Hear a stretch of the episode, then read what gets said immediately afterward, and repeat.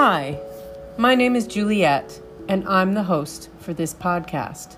I'm studying to be a rabbi, and in Judaism, there's a specific portion or reading from the Torah, which is the Bible, for every week of the year. As we go through these readings week by week in order from the beginning of the Torah to the end, from the beginning of the Jewish year to the end, we analyze the stories and we comment on them. Of course, connecting them to real life, to com- contemporary life, is how these ancient stories come alive, which is one of my great passions as a future rabbi. I hope you'll accompany me as I tell these stories of Torah and of my life and the lives of others. If you miss an episode, you can always go back and find it wherever you get your podcasts. Thanks for coming on this ancient and modern journey with me.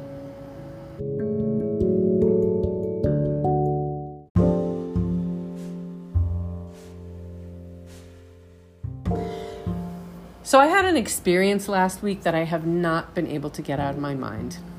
As I was walking down the street, I saw ahead of me two young people of color wearing bright blue t shirts with a professional logo, obviously about to stop me to get me to sign something, sign up for something, give money for some worthy cause. And I knew, I just knew it was going to be something I didn't want to do. I was ready to say no, to keep walking with a smile on my face. Thank you, I'm sorry. But they took me off guard. They were so good. You look like a friendly face. Oh my God, I, it was perfect, really, because I'm one of I'm one of those people who really, really minds the thought that I might be perceived as unfriendly, closed, cold hearted in this cold city, supposedly where I live in New York. It's not actually a cold city, but everybody thinks it is. And I'm just like, you know, I, I don't want people to think that. Lots of other people walked by. They didn't have a problem.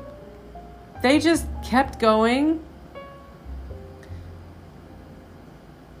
And I stood there observing myself, totally paralyzed. Juliet, just leave. Walk away. What are you doing? Why can't you, you wuss? As this young woman started showing me photos of children that were supposed to pull at my heartstrings and whose letters I would receive, I searched for ways to say no and walk away without losing face. And things started to unravel. Yeah, you can analyze me all you want. I know it has to do with poor boundaries and the need for outside validation, but it was also so much more complicated and deeper than that. So, this is what happened. First, she told me to pick a country. I didn't want to pick a country. I said, there's enough poverty in the US, and I believe in starting at home. Well, guess what?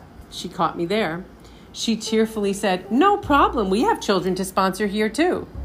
And then she shows me more pictures and she goes, Oh, oops, sorry. Oh, the US is fully sponsored. Choose another country.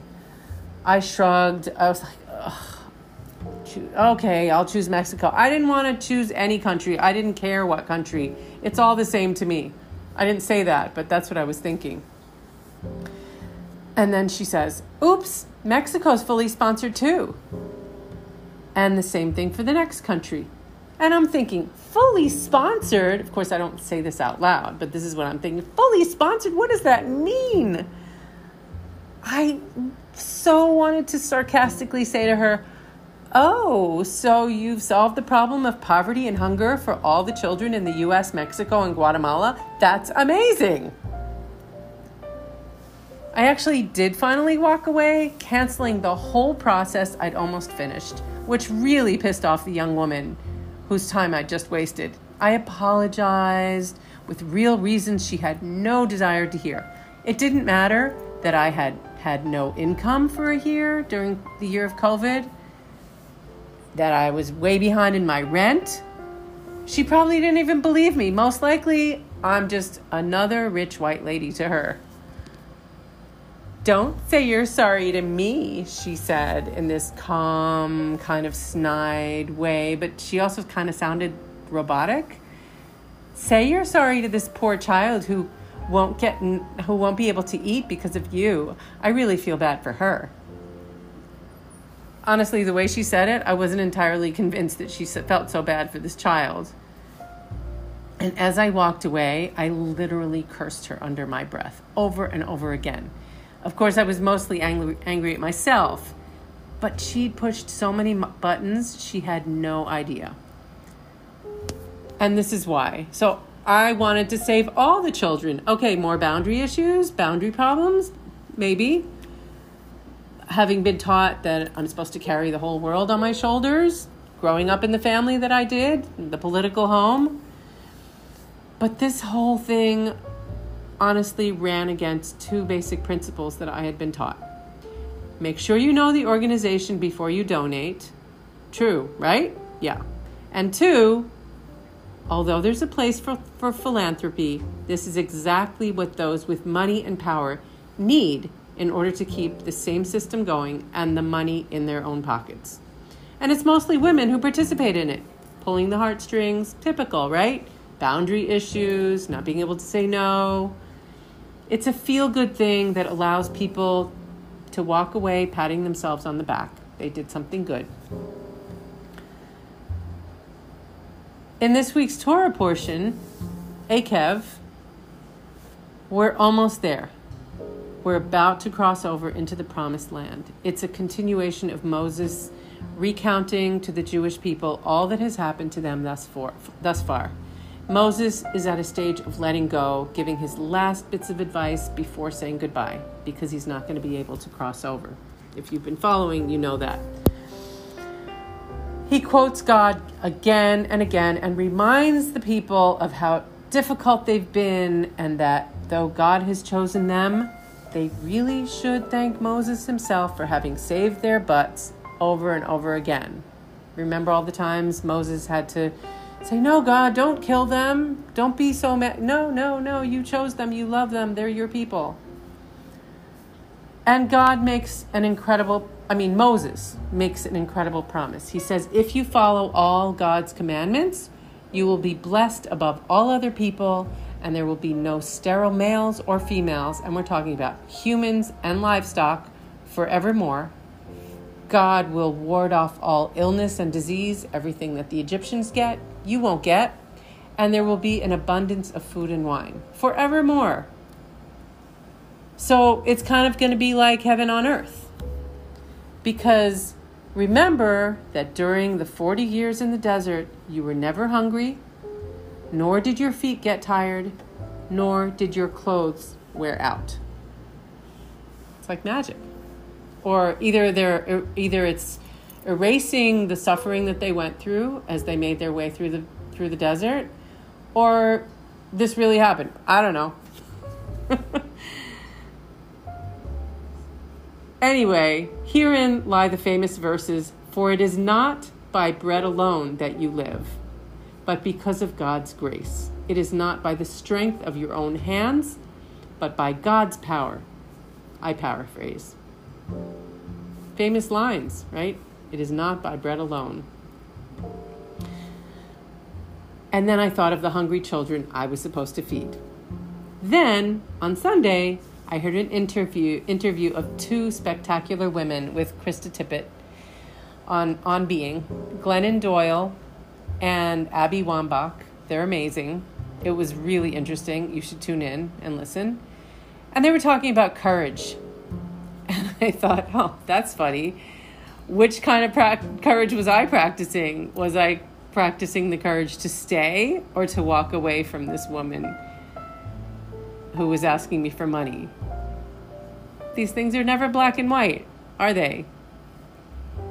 Anyway, within the context of courage, one of the things they talked about happened to also be the relationship between philanthropy and the system it maintains.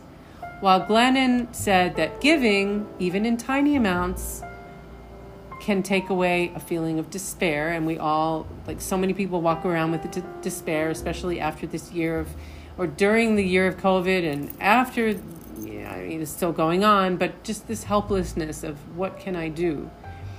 That giving, even in tiny amounts, doing something can take that feeling away. And so it's really important. But she also maintains, and she had it took her time to discover this and to realize this.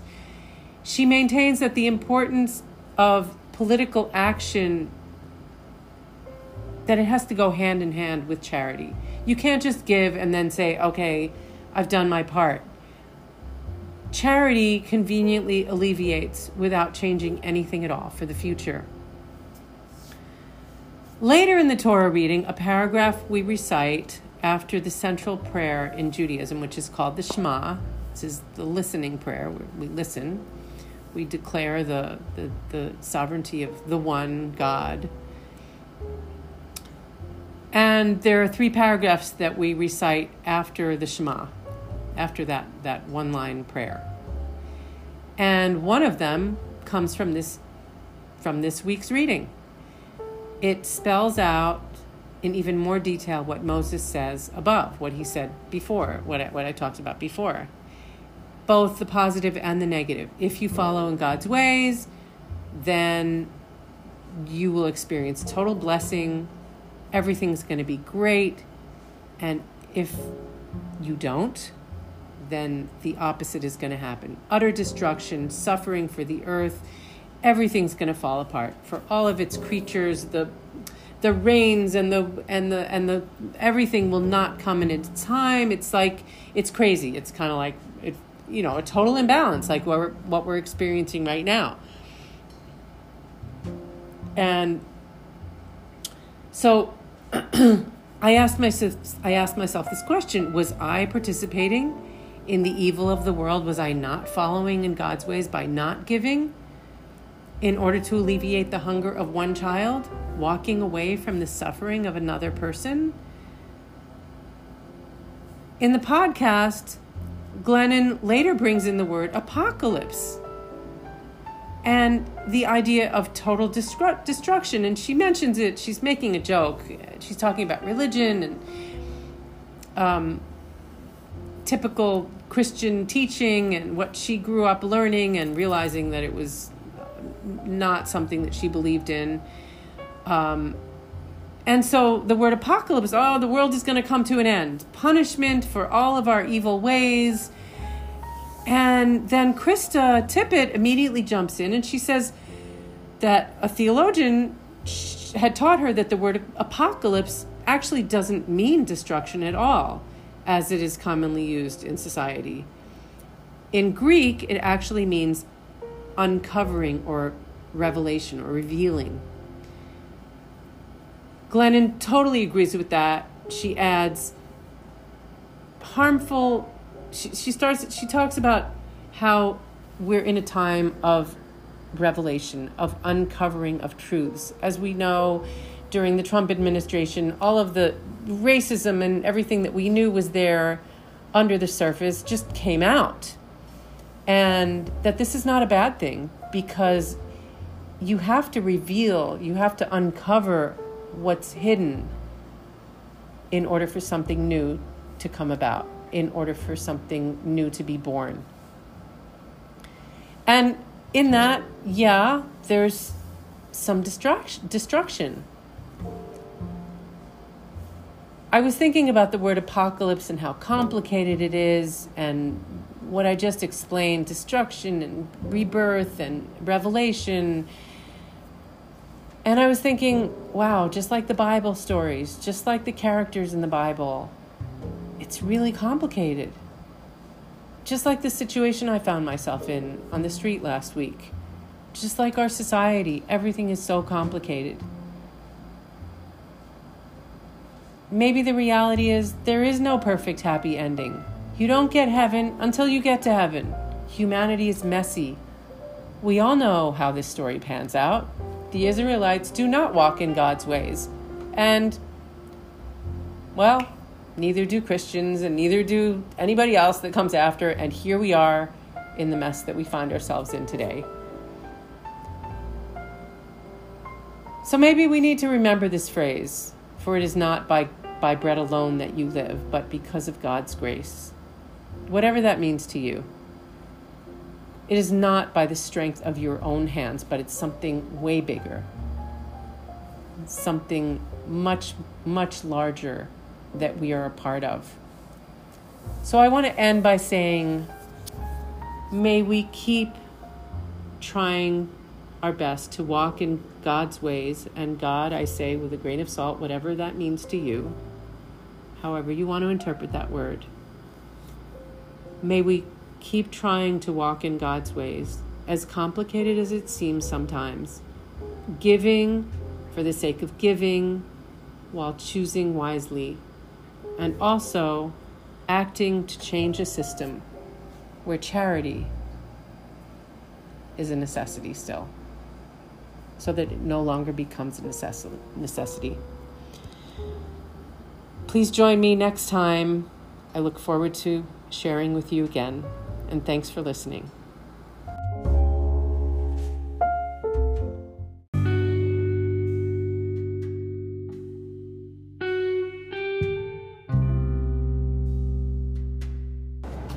Hi, my name is Juliet, and I'm the host for this podcast. I'm studying to be a rabbi, and in Judaism, there's a specific portion, we call it a parsha, or reading from the Torah or Bible for every week of the year. As we go through these readings week by week in order, from the beginning of the Torah to the end, from the beginning of the Jewish year to the end, we analyze the stories and we comment on them. Of course, connecting them to real life, to contemporary life, is how these ancient stories often come, come alive, which is one of my great passions as a future rabbi. I hope you'll accompany me as I tell these stories of Torah and of my life and the lives of others. If you miss an episode, you can always go back and find it wherever you get your podcasts. Thanks for coming on this ancient and contemporary journey with me. And please check out my website, lenegditamid.us. Us. That's L www.lnegditamid dot us. Thanks.